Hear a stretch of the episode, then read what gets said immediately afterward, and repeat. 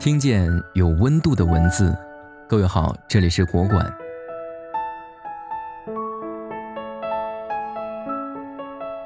精神极简不等同于精神洁癖，用古代一句话来说，就是慎独。《礼记·中庸》说：“君子戒慎乎其所不睹，恐惧乎其所不闻。莫见乎隐，莫显乎微。故君子慎其独也。”意思是说，最隐蔽的东西最能体现一个人的品质，最微小的东西最能看出一个人的灵魂。有道德的人在独处时也不会做任何不道德的事，而精神极简就是没有过多复杂的思想，道德高度唯一自觉，即使没有别人在场和监督的时候，也能够严格要求自己不做违背道德的事，不做违纪违法的事，不做违背良心的事。《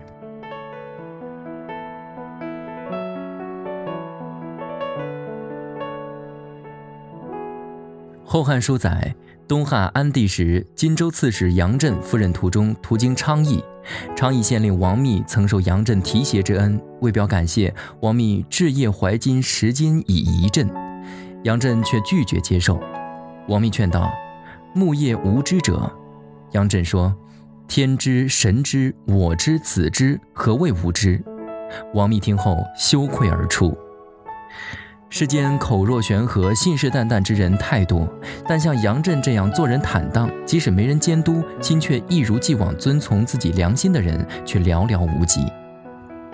北宋范仲淹十州心安，非不敢后矣，盖十州安之已久，今具享盛传，后日岂能复旦此州乎？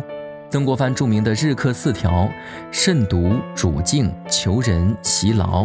其所谓慎独则心态，主静则身强。以上种种，无一不是自律慎独、精神极简的体现。他们能时时刻刻利用多种形式警醒自己：有人在与无人在是一个样，有空与无空一个样，引导自己达到这种慎独的境界。那么，如何做到精神极简呢？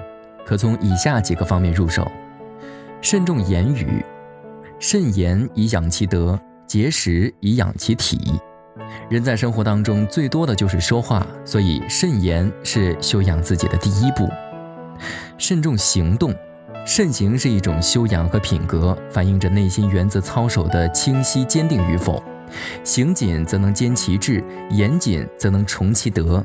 懂得慎行的人，必定志存高远，脚步踏实。谨慎微处。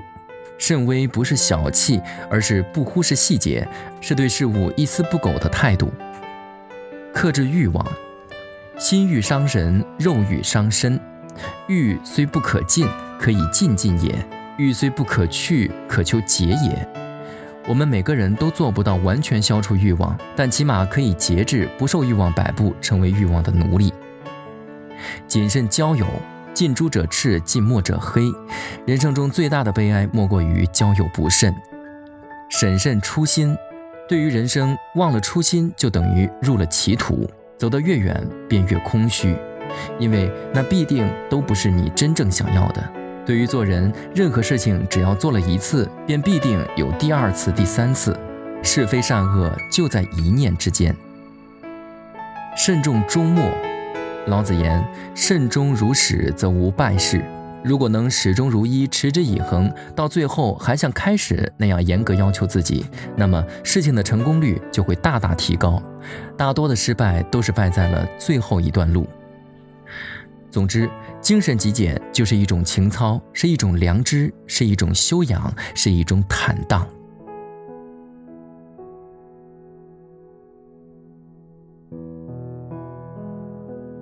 每一次结束都是下一次开始，感谢收听，明天同一时间，国馆见。